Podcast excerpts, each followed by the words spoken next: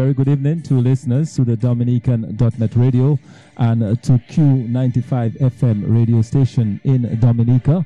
Let me say a very special welcome to all of you and to this weekend interview for today, Wednesday, the fifth day in the month of December 2012.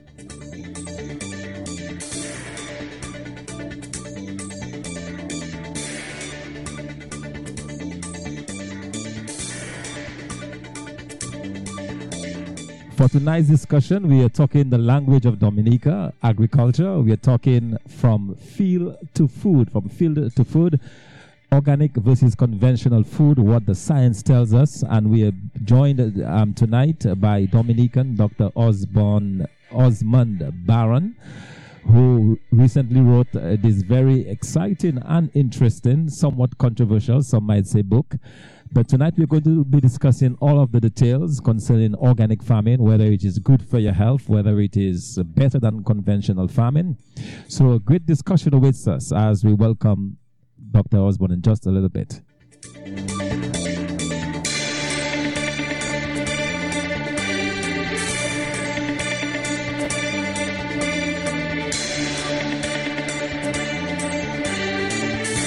Okay, let me say a very special welcome to you, Dr. Osmond Barron. Dr. Barron, thank you very much for joining us. Thank you, Dr. Thompson. Uh, again, my name is Osmond Barron, and I'm delighted to be on your program, radio program tonight, of which I understood it's going to be aired on Q95 and the Dominican.net. Yes, it's certainly good to have you, Dr. Barron. And let me begin by saying congratulations on your very interesting book that was recently published just about a month ago.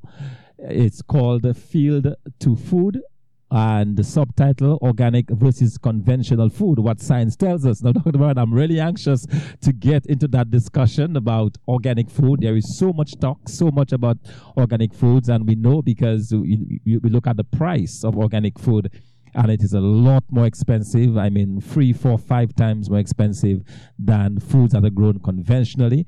We'll get into all of that. But before we do, Dr. Barron, I wanted just to introduce you to the Dominican public. Some people may or may not know of your background, but you're originally from the village of Grand Bay, right? Yes, uh, Thompson. I'm from Mountain, which is a small hamlet in Grand Bay, close to Tete Morne. From Grand Bay originally. And before moving to the United States to do your to do your, your work um, that you've now done and, and to complete your PhD in plant science. You worked for some time within the, was it the D, DBMC? Yes, I worked for DBMC for a period of, well, in the banana industry for a period of 18 years. I started with by joining the what we call the banana replanting scheme, which was a, a funded project by the UK government and that was administered by the government of Dominica. So it was a quasi uh, governmental project. And then, yes, and then we, um, from there, we merged to the DBGA at that time, Dominica Banana Growers Association, and then Dominica Banana Growers Association became DBMC. So you were there from the very beginning when it all started. And Dr. Barron, you were also a very, I mean, you were a farmer yourself. You so you you came from a very from the very practical aspect of of the farming. So you, you know it from a practical and now from a theoretical level. Well, yes, I practice agriculture. I grew up in, in an agricultural environment. Um, I grew up with my grandmother, and um, all I knew was to go to garden with her and um, do whatever it is, whether it's digging or whether it's harvesting and so forth. So I, and then after she passed, after after that, I continued my my farming. So I have been practicing farming I have worked with governments in terms of doing extension work, as well as regulatory work and research. I've done research in agriculture. So I've, I've done, and, and, also training. I have been a training specialist uh, in agriculture. Um, so I've done all, practically all aspects of agriculture. This is excellent. And of course, you left Dominica, went to further your studies, and you're currently employed with the United States Department of Agriculture in Washington, D.C. Yes, um, I have been employed with the USDA for the past nine years now, almost nine years now.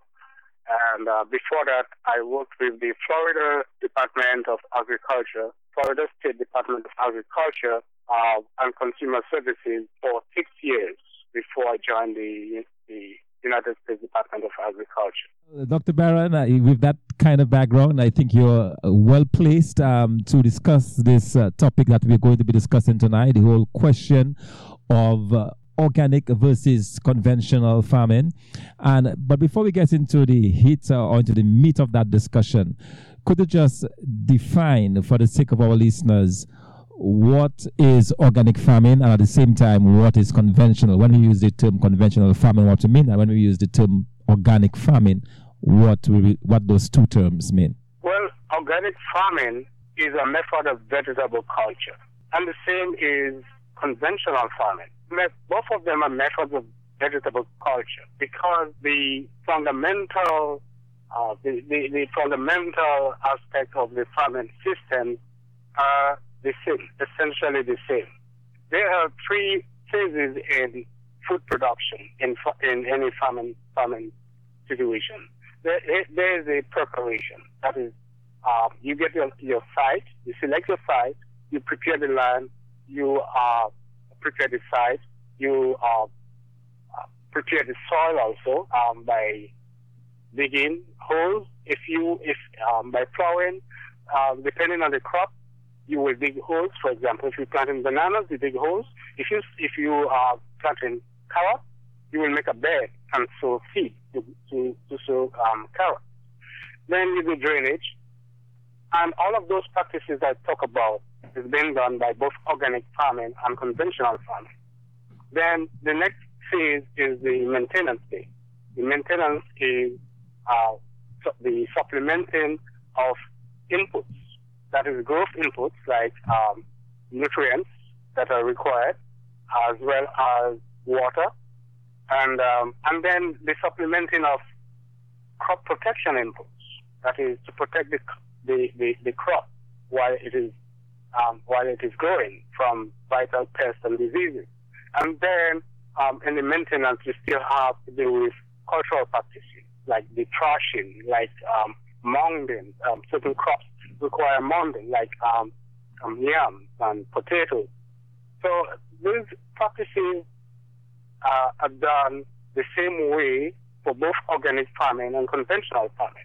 So the method of vegetable culture is the same. Harvesting is the same. Harvesting is the, is the last phase of the of the production um, system. So they're they're essentially the same. Yeah, essentially this. Mm-hmm, but but but what but what sets them aside? I mean, there must be a difference between the the two forms, though. Okay, where we find a deviation in the cultivation uh, approaches is in the types or the source of inputs that are being applied. So, uh, fertilizers, for example, are used to supplement inputs for, for growing. Fertilizers a fertilizer is any material. It can be organic or inorganic that is used by the farmer to supply shortfall of essential element. So the plant does not always get all it needs from the soil or from water. Sometimes water is short, so you have to apply water. Um, most farming systems apply or supplement water by a, a system called irrigation. That is equal. Now, carbon dioxide is another free good input that the plant requires. The plant, both um, organic farming and conventional farming, are not responsible for providing carbon dioxide because there is plenty of carbon dioxide in the atmosphere. Now, the, the other essential elements that are usually short, that is nitrogen, potassium, and phosphorus, these are supplemented by organic farming and conventional farming by a, a, a material called fertilizer. And as I said, organic farming utilizes organic fertilizer and conventional farming utilizes um, inorganic fertilizer, which is which is uh, basically synthesized fertilizer or synthesized material. But so, but this forms the is, but this forms the basis of the of the difference in in the two, right? In terms of the fertilizers that fertilizers that are used. So when I go to the store, for example, and I see an organically grown lettuce or, or cabbage, I'm assuming that there are no synthetic or there are no chemical fertilizers used in that process. But you are saying, Dr. Barron, that it really makes no difference that, that whether or not you use the chemical fertilizer or you use the manure, that essentially you have the same product? Okay, I'm, I'm glad that you bring that in. Now, remember I said that the plant requires essential elements, and the fertilizers are supplying those essential elements like potassium, phosphorus, and um, and um, carbon dioxide, nitrogen. Okay. Now, um, the fertilizer, the organic manure or the compost that you apply is to provide nitrogen, potassium, and phosphorus. The inorganic fertilizer that is being applied or the synthetic fertilizer that is being applied is to provide nitrogen, potassium, and phosphorus. Now, um, you, you made a point about chemical fertilizer. All fertilizers are chemical, whether it is organic or conventional. They are chemical because, as I, I, just mentioned, the free chemicals or the free elements that the plant requires. So the organic fertilizer, um, let, let, let's put it this way, the plant will take those fertilizers in the form of what we call simple salt. Simple salts that are in inorganic form. In other words, the inorganic salt is the same as the conventional fertilizer that, that the farmer applies. So this is the way, this is the form in which the plant takes that fertilizer. So the convince the organic fertilizer, which is too complex for the plant to take up, has to be transformed into an inorganic form for the plant to take it up. So you see that um, it does not matter what kind of fertilizer, what what type of fertilizer you apply. In the final analysis, the plant will take in inorganic fertilizer. Wow, Dr. Barron, I'm trying to digest this because you're effectively making the argument that there is absolutely no difference between plants uh, that are grown using the organic form of cultivation or plants that are grown using let's just for a better word chemical fertilizers as we know it uh, fertilizers that are man-made different from from organic fertilizers I mean, this is this is this is stunning because we know and we see the, the, the prices in the supermarkets where you find the same product when it's organic, it fetches, as I said, four or five times the price of those that are not grown organically. Yet you're saying that as far as as you are concerned, they're the same thing. This is this is a stunning um, conclusion.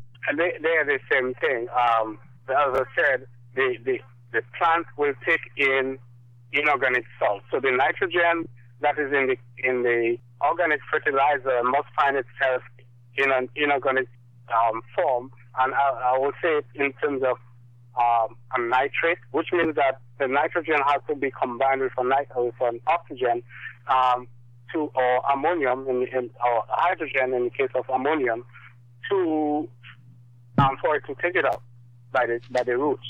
So the organic fertilizer, the manure, is a whole set of um, carbon, hydrogen, oxygen, potassium, sulfur, and a whole set of um, chemicals that are very complex. And the plant cannot take that up un- unless it is converted into inorganic salt. Okay? And those inorganic salts are the very same inorganic fertilizer that is being applied by conventional farming. But Dr. Barron, when, when you use conventional farming methods, surely the, the residue of the fertilizer, there must be some element within those fertilizers that, for example, make people sick or because you hear a lot of people complain that when they eat foods with fertilizers, it's not as healthy as foods that are grown organically. But you're saying that in, that the the plant breaks down both in both uh, methods it, it is broken down equally and that the impact even on the human body is the same? Okay, let, us see what happens after the plant takes those those um, simple salts that I talk about. When the plant takes those simple salts, including carbon dioxide and water that is taken from the from the roots and carbon dioxide from the leaves, those are what we call inputs that the plant needs to transform into output, which is which which are things like food for us, food and, and other compounds. So the plant will take those simple um, salts and process them, synthesize them into into food like carbohydrates, proteins, vitamins, uh, lipids, or, or, oils and fats, and and minerals, and then other compounds, chemical compounds. Um, you have um, what we call secondary metabolites. These are natural products that the plant um, produces. Sorry, and then you have hormones, growth hormones, all kinds of compounds. So the plant behaves like a chemical factory, and the, one plant can produce hundreds of thousands of chemicals. Okay.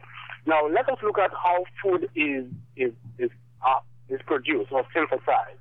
The food, the initiation of food starts with a process called photosynthesis. Most of us learned about photosynthesis at even as far as primary school, as early as primary school.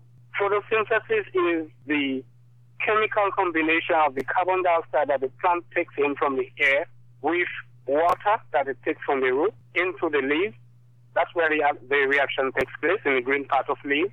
And it converts, it, it, the, the, the reaction results in a simple carbohydrate. That's how we get food. A simple carbohydrate called glucose. And that starts the process of all other uh, substances that the plant will produce, including um, different types of carbohydrates. For example, two simple glucose will chemically combine together, two simple carbohydrates chemically combine together to give you sucrose.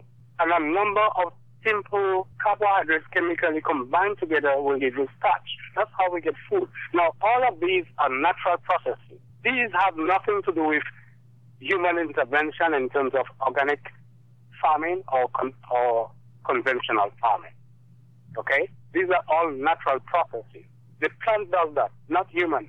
Dr. Barron, uh, let's yes. let's let's consider this okay you have you have two plots of land one where you're growing organically and the other where you're growing with conventional fertilizers it seems to me that a critical role for the fertilizer as we know it the what i call the chemicals that is man-made fertilizers is that it tends to allow plants to grow quicker um, so, for example, you will find that the farmers in Dominica will complain if they don't use fertilizers, say to in the dasheen, for example, they will say, "Well, we, we did not use fertilizers, and we got a much smaller fruit or much smaller dasheen than we otherwise would have obtained." So it seems that the fertilizers play a role in terms of of generating or, or growing those plants. Well, uh, it, it grows quicker because the the conventional fertilizer is readily available to the plant.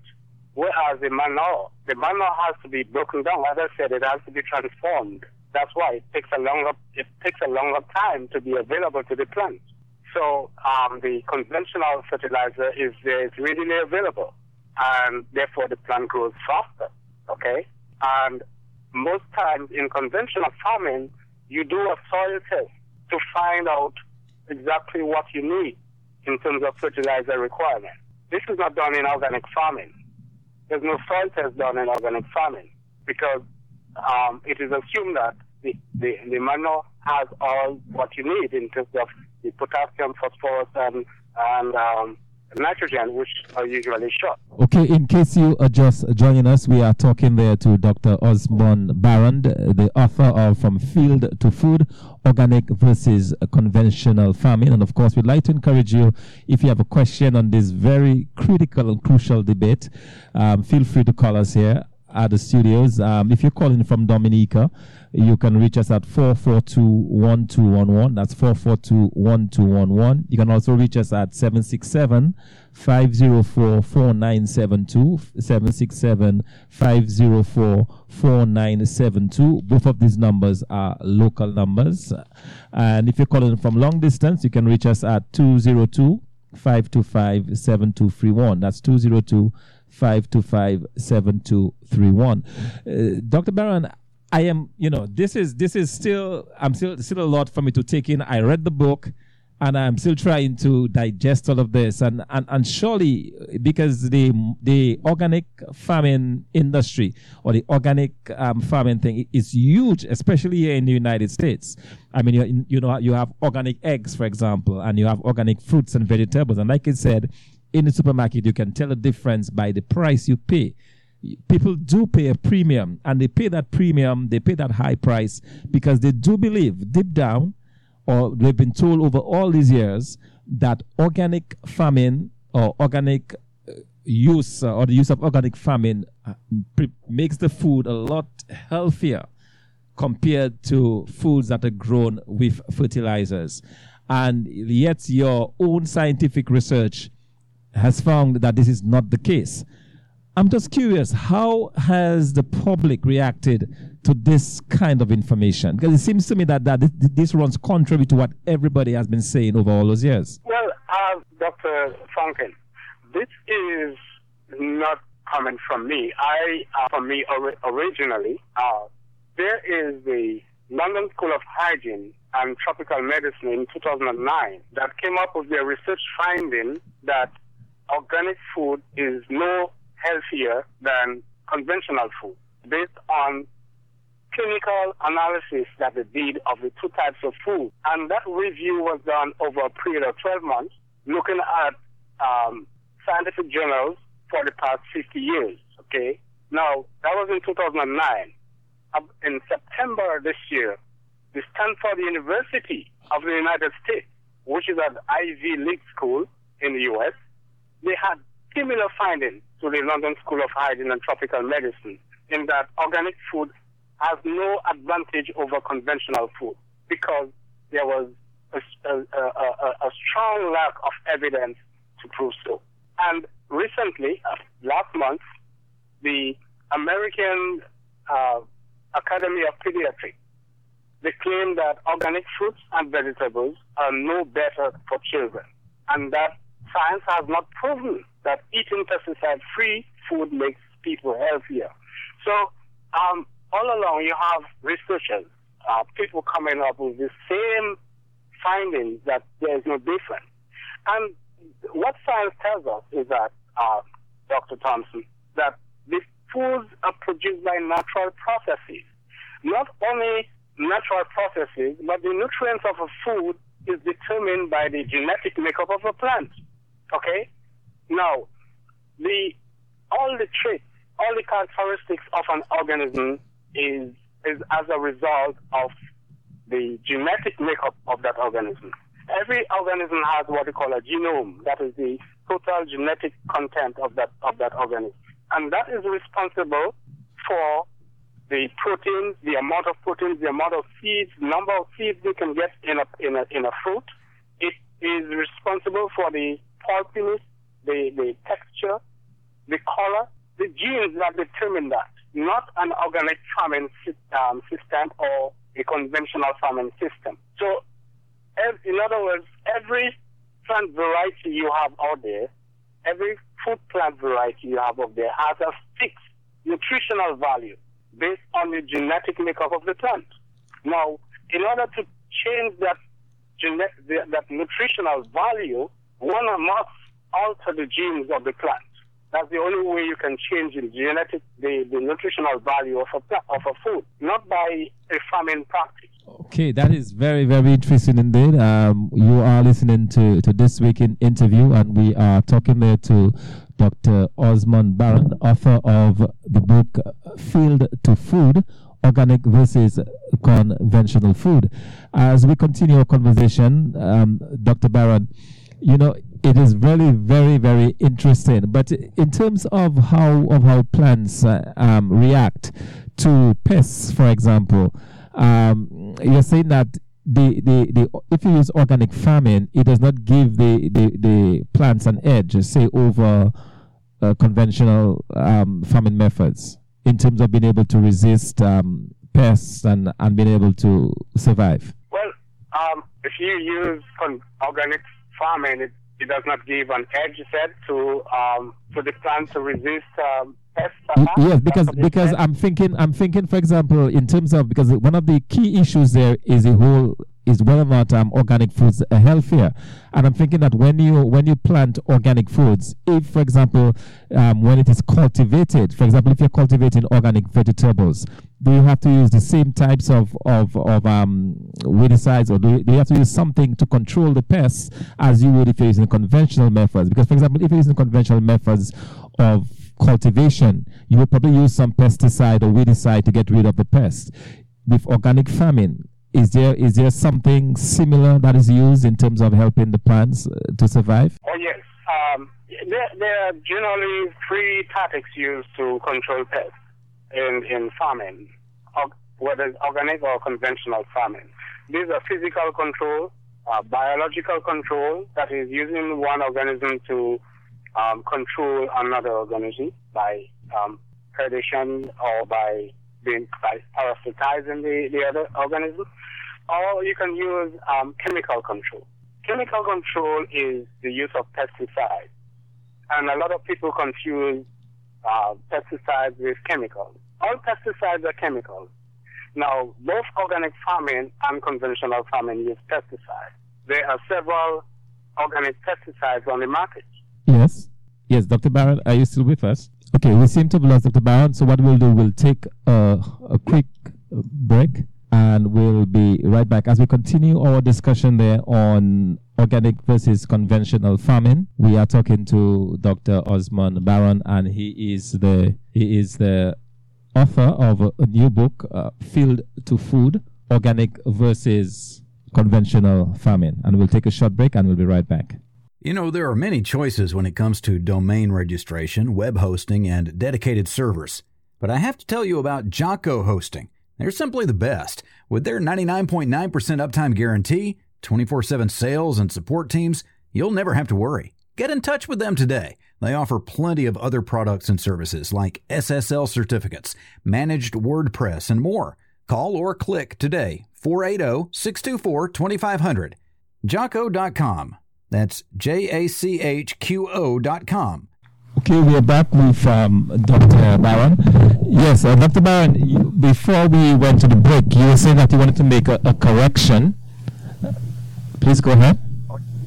Yes, the, the, the title of the book is um, Organic versus Conventional Food, not Organic versus Conventional Farming. Okay? Oh, conventional food, yeah, absolutely. Thanks for the corrections. It's, is to food organic versus conventional food what science tells us that's the correct that's the correct title um, but Lord, I wanted to talk on a, a, a slightly different aspect to this. Um, you may have heard Dr. Uh, Reverend Farrakhan was recently in Dominica, and he was very critical of the foods um, called the, the, the genetically engineered food are very common now. For example, foods where you you for example use use one seed and he says each year you have to come back for a different seed because they can't grow after the, the, the, their own basically. Um, is this form of agriculture dangerous? Because i noticed that especially in africa a lot of people in africa fear it. In europe they seem to be very um, cautious about it um, what is your own view about foods that have been modified genetically well i said I alluded earlier on that the only way that you can change the nutritional content of food is to alter the genes of the food. And there are four ways that genes of a, the genes of a plant can be altered. Two natural ways. Um, one is what is uh, an error in the coding of the genes, which is called mutation, and that's how, by the way, we got we got navel orange.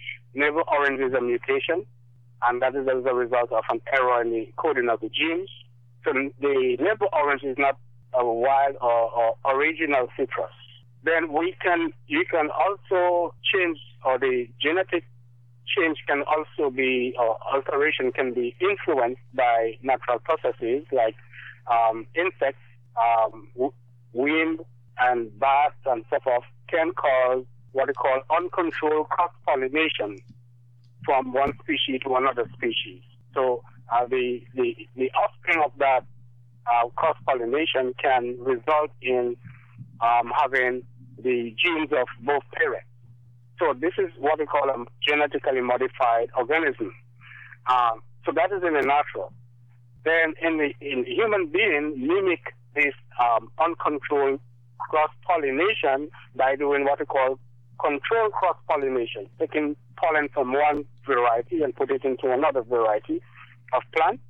and um, coming up with some desired characteristics. This is what we call conventional breeding. And 99% of the food that we eat today, or 90 plus percent of the food today have been bred genetically, have been modified genetically as a result of conventional breeding. Um, and then the, the, the next or the other alteration method that we have is the controversial genetic engineering, whereby um, the knowledge has been increased in such that uh, scientists have ident- can identify the specific genes that are responsible for specific traits.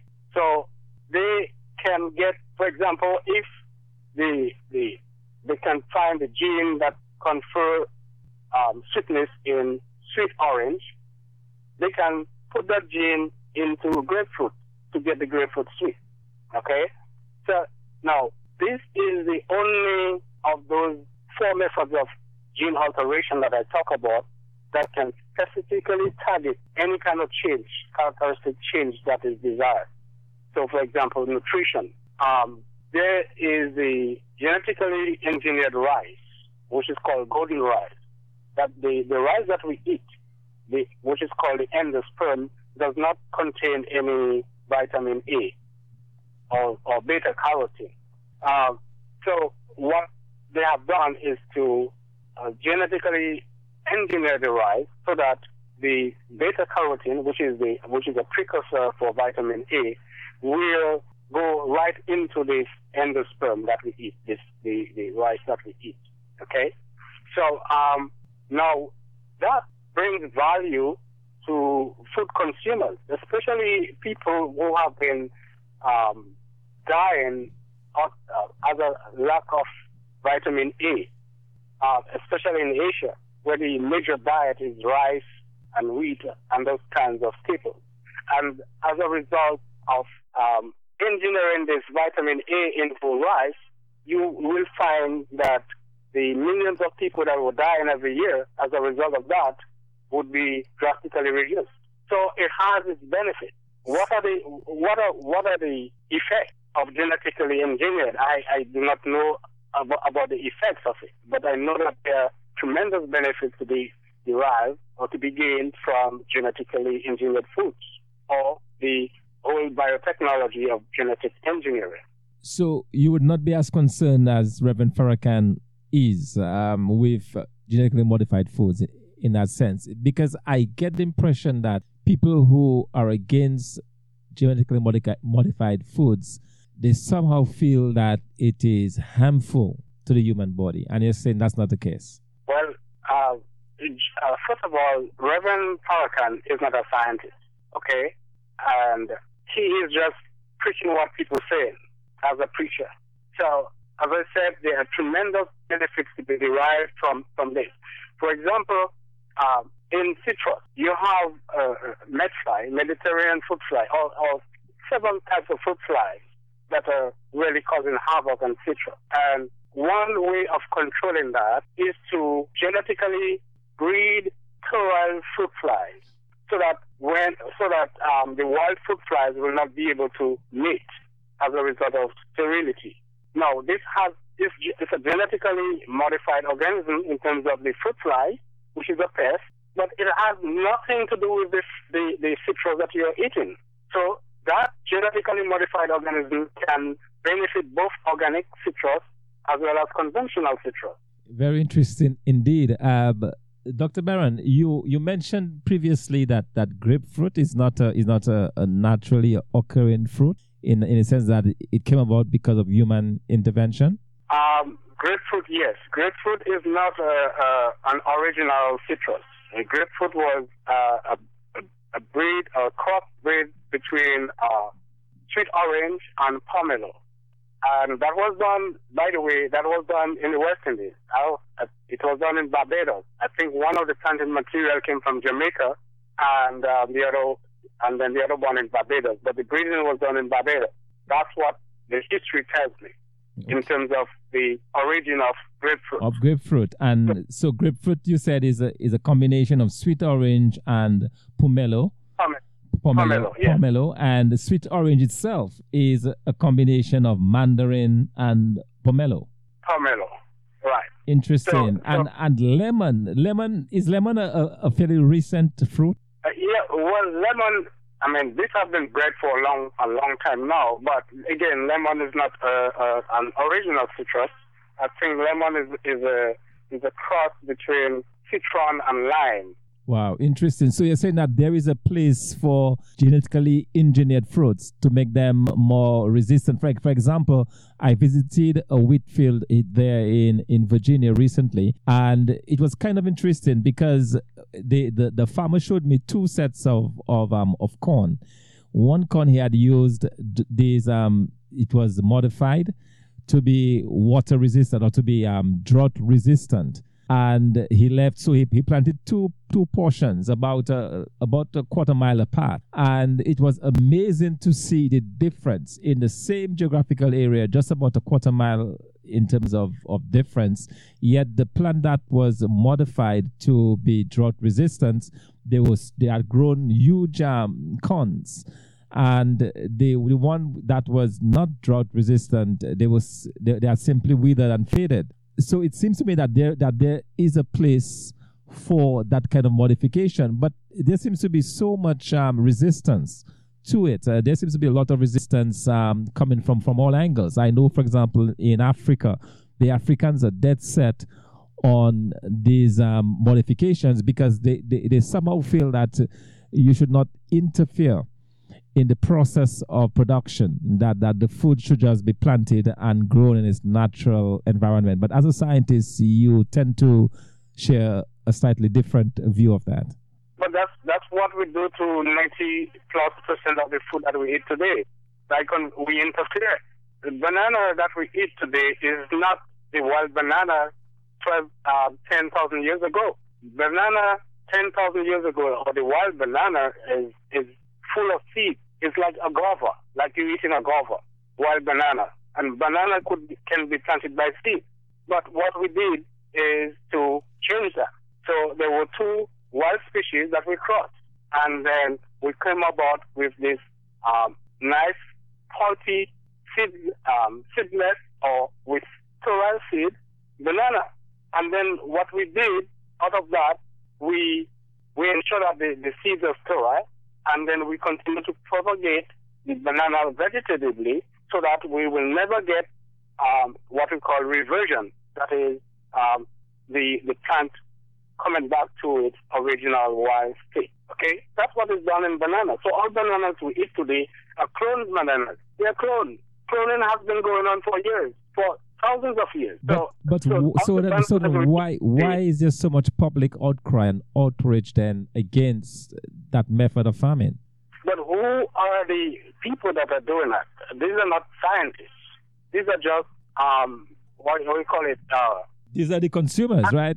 Basically, consumers and activists, and you know, activists. who are concerned. Mostly, act- yeah, activists. And um, if you if you look at the the very last section of my book, you will see that um, uh, a whole I, I talk about the uh, food production methods have fostered a flurry of social activism, and um, we have activism for all kinds of things in food, all kinds of things in food you can think of.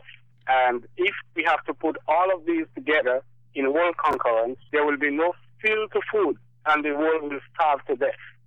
That's a very interesting, interesting conclusion. Um, but let's take, for example, Dr. Barron, organic cotton, okay, which you mentioned as well in your book. Um, there's been quite a, a, a bit of a push um, for, for for people, uh, you know, the if you like the the, the conscious um, American or the cons- conscious Westerner to wear clothing that is made out of organic cotton. Um, in your view, is this is this um is this even necessary to to to have stuff like like like cotton and so on to be because it seems to me from your book you seem to be arguing that it's it's really a waste of time to to to go through this prolonged you know because obviously if it's organic it will take a, a longer time to come to and all the rest of it. And um, what is your view on this? What's what is your view on, on stuff like that? That's not really going into the body but but people seem to want to wear stuff like that and, and there seems to be a great demand for organic um, cotton. What is what is your view on this? Well, my view is basically it doesn't do anything for you. It's you're not eating the cotton.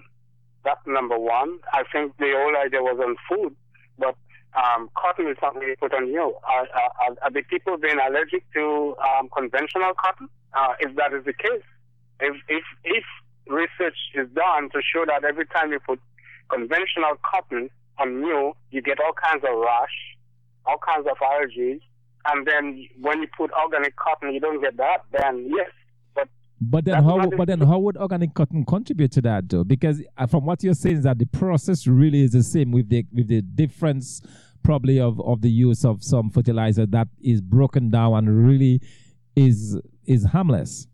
The, the cotton is produced the same way as the food is produced.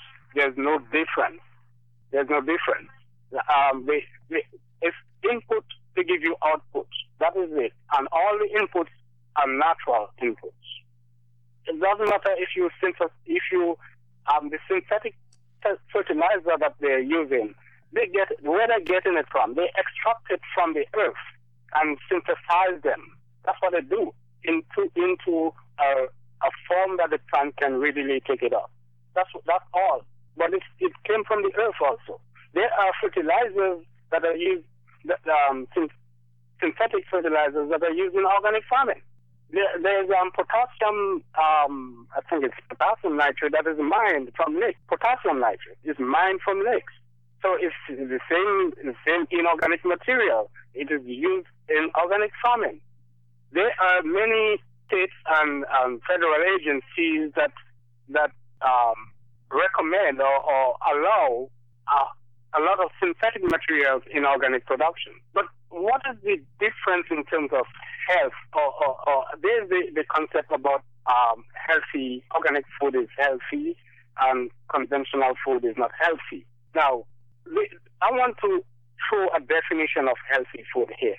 By virtue of all what I said so far in terms of how they're being produced and is, natural processes that produce food for us, then all food, organic or conventional, are natural foods. There's no, no getting away from that. They are both natural foods, and none is more natural than the other. Secondly, all of those foods are healthy because what we buy those food for, for the, the proteins and the carbohydrates and the vitamins that they provide us, right? That's what we buy it for. So they are healthy. An organic tomato is healthy, as well as conventional tomato. But what makes it unhealthy is when that tomato or that food is, uh, it has a substance or it's contaminated with a substance that will, at, at a certain level, that will make it detrimental to the consumer whether it is toxic, whether it is uh, acute or chronic. That is my definition of healthy food or unhealthy food. So the same organic food that you claim to be healthy can be unhealthy because that food can be contaminated with not only, well, let's say it is free of pesticides, but it can be contaminated with E. coli and human, other human-borne pathogens like salmonella, like listeria, and a whole set of other bacteria. It can be contaminated with mycotoxins. That are, these are natural toxins that are produced by fungi. Fungi, fungus. Fungus is a is a microorganism that affects the plant. That can be a pathogen to the plant, as well as producing those toxins. Okay, and then the plant itself can can produce uh, natural products that are toxic to you. Cassava is a very great example. Dr. Barron, let me ask you this. Um, there's been a lot of discussion in Dominica, for instance, as to whether the country as a whole should move into this area of organic farming. If you were called upon to advise government in terms of a way forward, and the question was put to you, should Dominica move towards organic farming and away from conventional farming? What would your advice be? Well, my advice would be what research work have we done to find out if it's going to be economically feasible and viable to do, to move away from conventional to organic. I am not against organic food production. Organic might have some environmental benefit. Organic food production might have some environmental benefit, but there there are also environmental benefits in conventional farming. Uh, so I, in terms of advice, I would find out if Dominic, uh, we basically we have to look at why are we doing it? We are going organic for what? For a market. Where the market? Is it local or is it regional or is it international? Then we have to think of what are the crops that we are going to grow for the regional or the international market. We were in bananas for how many years? And you know the problem that we encountered in the international market with bananas when the guaranteed treatment that we had was removed from us the, pre- the, the preferred treatment or the guaranteed market that we had. Because of trade liberalization and globalization, now it is very, very, very competitive to be on the market. Now, let us look at Dominica with our farm holding, the size of our farm holding. If we are going organic, we, is it practical to go organic for a, a, a, a regional market or international market to grow something like tomatoes, for example? How are we going to be competitive with an acre or three acres of land where we have to do crop rotation? Is the market going to wait for us in terms of reliable? Are we going to be reliable to supply, constantly supply that market with three acres of tomato? And next next year, next six months, we we decide we're going to rotate and put cabbage. Is the market when we grow in cabbage? Is the tomato market waiting for us? We have to think of all that. Then the terrain of Dominica, the slope. You know that we know that Dominica is very slopy. How are we going to uh, plow manure in the soil in, on, on the hill? How are we going to get a tractor to go out there and, and plow and incorporate manure in that? Do we have an animal industry to sustain the manure that is required to, as a fertilizer? Or are we going to cut down all the all the trees that we have in Dominica to make compost. These are the things that we have to think of when we talk about organic farming. Have we really um, start and and think of those things in terms of marketing, in terms of the, the infrastructure, the, the, the, the terrain of Dominica, the topography, in terms of uh, um, available livestock industry, uh, animal industry to provide that, that, that fertilizer. You know, we have to think of all that. So for you, it would come down to a question of whether or not it is economical, because as far as you're concerned, the two methods are you are indifferent because they have the same nutritional value. They they basically have the same benefit to the human body, and in the end, it would just be a question of whether or not which one is more e- economical. If, for example, we were to get a good niche market for for organic farming, then you would you would recommend it. But if not, you would say you would say no, go the conventional route. Yes, it's economical. We, we also have a problem with labor, and organic farming is much more labor intensive than conventional farming. Remember, we came from the banana industry. We still have we still have the banana industry, but we came from a heavily conventionalized banana industry where we, we were using aerial spraying, we were using a mist blower.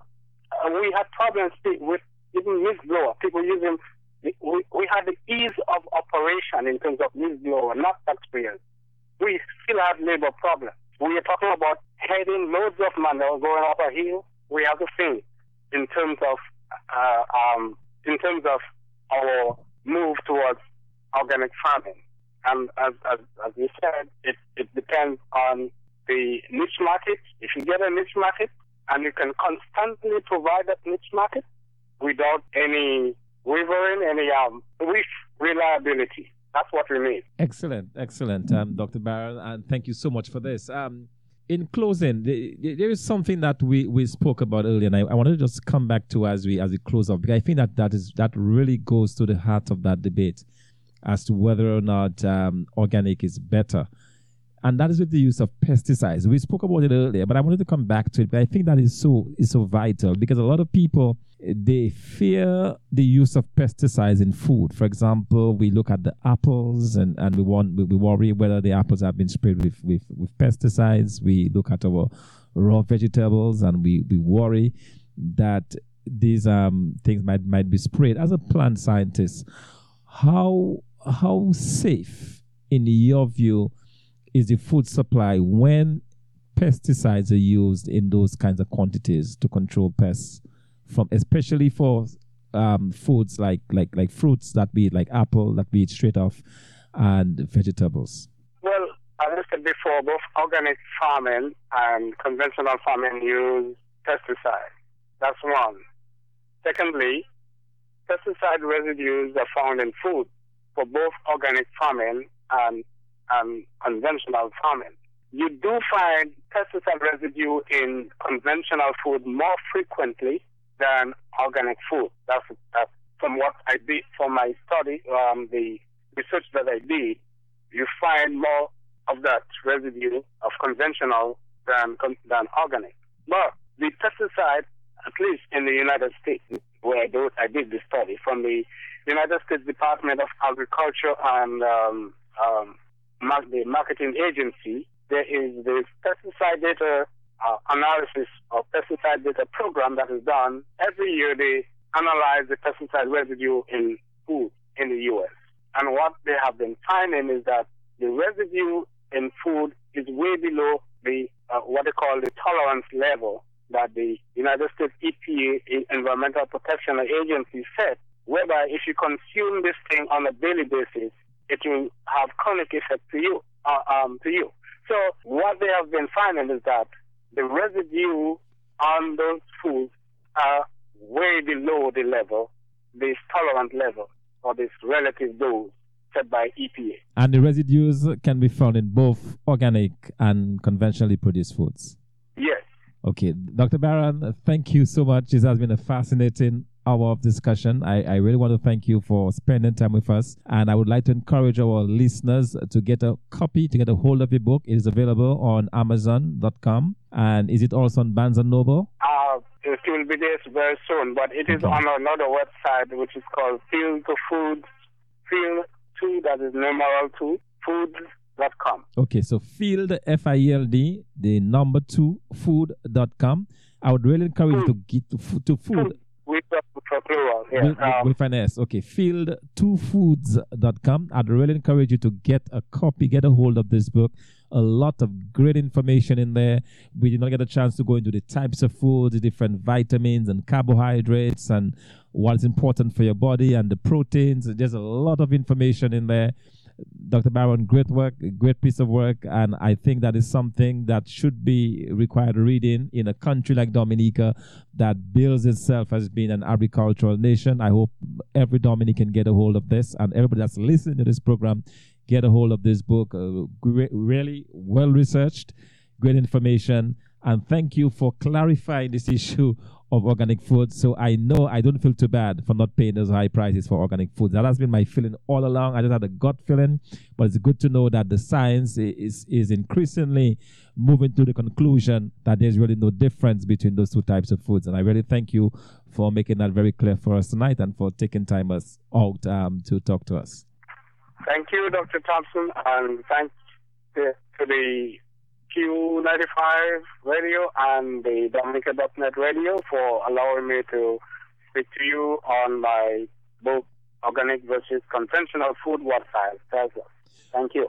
Okay, thank you very much. Please join us next week um, for another interesting discussion of uh, um, another interesting discussion that will be taking place. Okay, so we encourage you to join us next week on This Week in Interview. Happens every Wednesday night from 8 to 9 p.m. in Dominica, 7 to 8 p.m. Eastern Time here.